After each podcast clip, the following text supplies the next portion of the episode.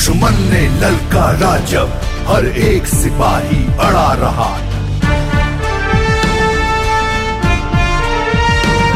ना रुके कदम, ना बुझा हौसला, देश का झंडा खड़ा रहा वीरों की इस गाथा को करता है देश नमन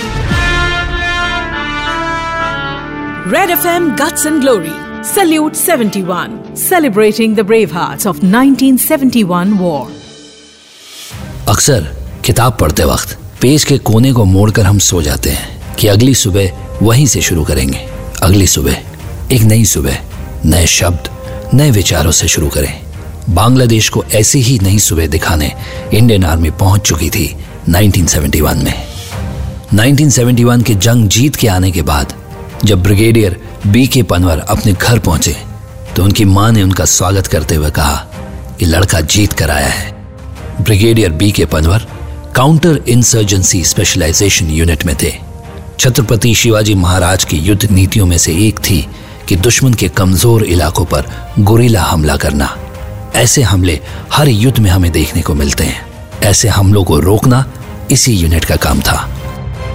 देखो, फौजी ऑफिसर फौज को, सेना को, जब भी कोई टास्क मिलता है, वो रिकॉर्डेशन शुरू कर देता है कि क्या टास्क पूरा करने में क्या क्या हमें ज़रूरत है। यहाँ तक कि वहाँ पे पानी है, ये है, जो है, कौन दोस्त कौन है, दोस्त कौन नहीं है, दुश्मन कौन है वगैरह। तो ये हमने शुरू कर दिया कि लड़ाई शुरू होने वाली है।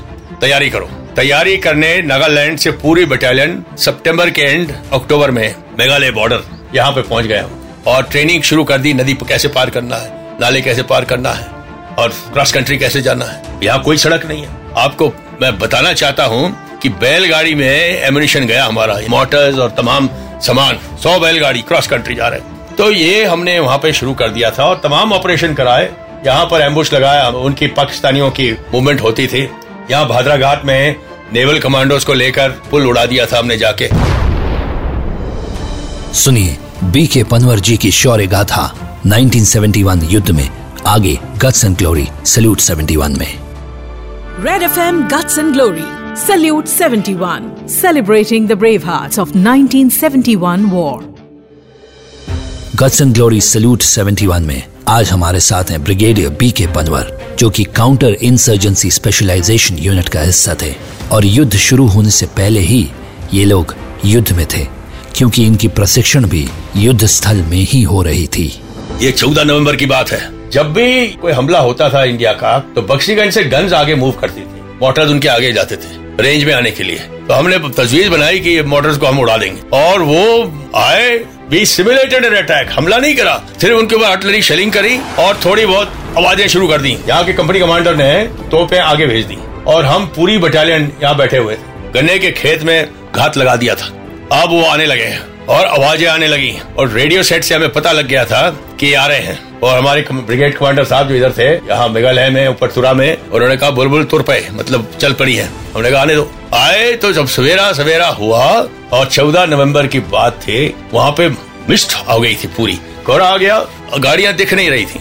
फिर धीरे धीरे उसकी गाड़ियों की आउटलाइन दिखी। फिर हमको पता लगा इन्होंने एम्बुश पोजीशन जो हमारी है उसके बीच में गन पोजीशन बनाई है सड़क के ऊपर। क्योंकि खेत में बनाएँगे तो चावल होता था वो नी, गन नीचे चली जाती थी। और फिर गोली चलाई 57 सेवन आरसीएल एम्बुश गाड़ी में और उड़ाया। और जैसी वो एम्युनेशन की व्हीकल उड़ी कोहरा उठ गया और ये लोग सब दिखने लगे। पाकिस्तानी जो गन पोजीशन वाले थे वो फायरिंग शुरू हो गई। इंजीनियर ऑफिसर थे डायमंड चार्ज लगा के मोटर को उड़ा दिया। करीब दो ढाई घंटे तक तीन घंटे तक ये लड़ाई चली उधर और फिर वापस आ गए युद्ध में जीतता वही है जिसके पास बहुत जल्दी बदलाव लाने की क्षमता होती है। और एक बड़ी तजर्बे वाली बात है कि बैलगाड़ियाँ जब यहाँ पहुँची तो छोटे छोटे जो नदी नाले आते थे तो ये बैल उसमें तीरते थे और जो गाड़ियाँ फ्लोट होती थी सामान नाव में चला जाता था और पार करते थे। तो ये मूवमेंट का वहाँ का वाकई एक रूटीन था। लेकिन जब बैल यहाँ पहुँचे बैल और भैंसा ब्रह्मपुत्री नदी में। और उन्होंने देखा कि दूसरा किनारा दिख नहीं रहा है, और नदी का बहाव भी बहुत ज़्यादा है, वो अड़ गए बिल्कुल टांग ऐसे अड़ा दी। मैं उसका गवाह हूँ, और मुझे कमांडिंग ऑफिसर साहब ने बोला, इनको डालो। मैंने सर अड़ गया है तो। फिर हमने दूसरा तजवीज बनाई कि इस नदी के इस तरफ़ से यहाँ से हम सपोर्ट करेंगे। ये सब गन्स यहाँ लगा दी थी। तोपों को यहाँ जाना चाहिए था, लेकिन उस वजह से नहीं जा पाए तो ये उधर से गए। ये चीज़ होती है ग्रैंड स्ट्रेटेजी प्लान बदली करना पड़ता। है जैसे हम हमला करने वाले थे अब वो हमला करने जा रहे हैं तो क्या होगा तो हमने रोक ली और लड़ाई जीत ली गट्स एंड ग्लोरी सल्यूट 71 में आगे सुनिए कैसे बांग्लादेश में जमालपुर पर विजय पाई गई Red FM Guts and Glory. Salute 71. Celebrating the brave hearts of 1971 war. Guts and glory salute 71 में ब्रिगेडियर बी के पनवर साहब हमारे साथ हैं जो कि काउंटर इंसर्जेंसी स्पेशलाइजेशन यूनिट में थे 1971 वॉर में। कब्जा करना था जमालपुर को, जो कि उस समय ईस्ट पाकिस्तान के प्रमुख जगहों में से एक थी पाकिस्तान आर्मी के लिए। पूरे ईस्ट पाकिस्तान फोर्सेस ने जगह जगह डिफेंस फोर्ट्रेसेस बना दिए थे। जैसे जमालपुर मेमन सिंह डाका कोमिला खुलना जसौर और यहाँ पे वो आखिरी लड़ाई लड़ने वाले थे फोर्ट्रेस से। तो हमको टास्क मिला था कि जमालपुर फोर्ट्रेस को बर्बाद करना। तो इसलिए पूरी प्लानिंग उसकी थी। यहाँ तक कि हम हमारे यंग ऑफिसर्स को हमने जमालपुर भेज भी दिया था। मुक्ति बहनी के भेष में जाके रखी कराए थे कि क्या रह, करके रह रहे हैं कैसे कर रहे हैं क्या कर रहे हैं। हमने यहाँ साउथ में आके पोजीशन ले ली थी। और चिट्ठी भेजी थी गैरिजन कमांडर को सुल्तान अहमद को कि देखो आपको चारों तरफ़ से एक ब्रिगेड ने घेर लिया है एक और ब्रिगेड आने वाली है आप अपना हथियार डाल दें। सुल्तान अहमद जवाब दिया कि आप ये चिट्ठीबाजी बंद करिए लड़ाई सामने है और ब्रिगेडियर साहब हम चाहते हैं कि आप अगली बार हम आपको देखें ना आपके हाथ में बंदूक होना चाहिए। उन्होंने युद्ध के लिए स्वागत किया हमारा कि आओ देख लेंगे। मैंने बहुत अच्छी बात है हम भी कोई कम नहीं है। और तैयारी बना दी और फिर ये सेटअप कर दिया हमने। एक, एक जाल बिछा दी। युद्ध स्थल में जीत उसकी ही निश्चित होती है जो वहाँ दुश्मन से पहले पहुँचता है और अपनी रणनीति अच्छे से बिछा लेता है। अब पाकिस्तानियों को नहीं मालूम था, जमालपुर वालों को, कि हम कितने लोग हैं। वो समझ रहे थे, हम पचास सौ लोग हैं। लेकिन हम तो पूरे पाँच सौ तो इधर थे, पाँच सौ इधर थे, हज़ार, दो हज़ार थे। बाकी इधर पूरा ब्रिगेड आ गया था। उनको टास्क मिला कि आपको ढाका जाना है। बाकी फोर्सेज जो टू कोर, जसौर से और कोमिला से फोर कोर और एट डेव यहाँ से सिलेट से इकट्ठे हो रहे हैं और ढाका में कोई फोर्स नहीं है। तो यही फोर्स अवेलेबल था नॉर्थ में। मेमन सिंह वाला फोर्स और जमालपुर वाला फोर्स, दो बटालियन। इनको बोला गया कि आप वापिस आ जाइए। और इन्होंने प्लानिंग बनाई कि पहला अटैक होगा। 10 दिसंबर को। और उसी रात को आवाज़ें आने लगी, गाड़ियों की गड़गड़ाहट सुनने लगे। हमारा जो टफले साहब का फोर्स था या 200 गज 300 गज आगे, उसने पहले ही आरसीएल गन का शॉट फायर किया उनकी गाड़ियों पे आग लगी, उसमें धमाका हुआ। और फिर वो चिल्लाते हुए आ रहे थे, पाकिस्तान जिंदाबाद, और हमारी बौछाड़े उनके स्वागत के लिए थी। मीडियम मशीन गन और क्या बताए, वो रात एक एक मिनट उसका याद है कि कैसे वो आते थे और शहीद होते थे। सवेरा जब दो बजे करीब, फिर उनकी गाड़ी आगे बढ़ने लगी थी और हमारी आरसीएल गन ने फायर किया। डफले ने मुझे बताया कि तुम्हारे पास वो इल्यूमिनेटिंग राउंड है कि नहीं, चाली कंपनी में? मैंने कहा हाँ मेरे पास है, मैं तैयार मैंने फायर कर दिया पूरा ये एरिया रोशनी हो गई थी, दिन के माफिक हो गया था। भारतीय सेना पाकिस्तानी सेना पर भारी पड़ने लगी, और पाकिस्तानी आर्मी ने फिर सरेंडर कर दिया। तो हमारे फिर कमांडिंग ऑफिसर साहब ने कर्नल बराड़ साहब ने बोला कि बटालियन को बोलो सीज फायर करेंगे. सीज फायर कर दिया फायर बंद हो गया और दुश्मन ने हथियार डालना शुरू हो गया। लड़ाई समाप्त विजयी हो गई।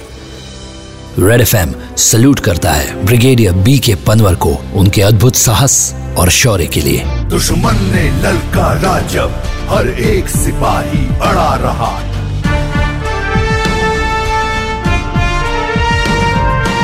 रुके कदम ना बुझा हौसला देश का झंडा खड़ा रहा वीरों की इस गाथा को करता है देश नमन Red FM Guts and Glory. Salute 71. Celebrating the brave hearts of 1971 war. Guts and glory salute 71 में ब्रिगेडियर बी के पनवर साहब से बात हो रही है जो कि काउंटर इंसर्जेंसी स्पेशलाइजेशन यूनिट में थे 1971 वॉर में और युद्ध जीतने का सुख ही कुछ और होता है। तो हमने गाड़ियाँ इकट्ठी करी।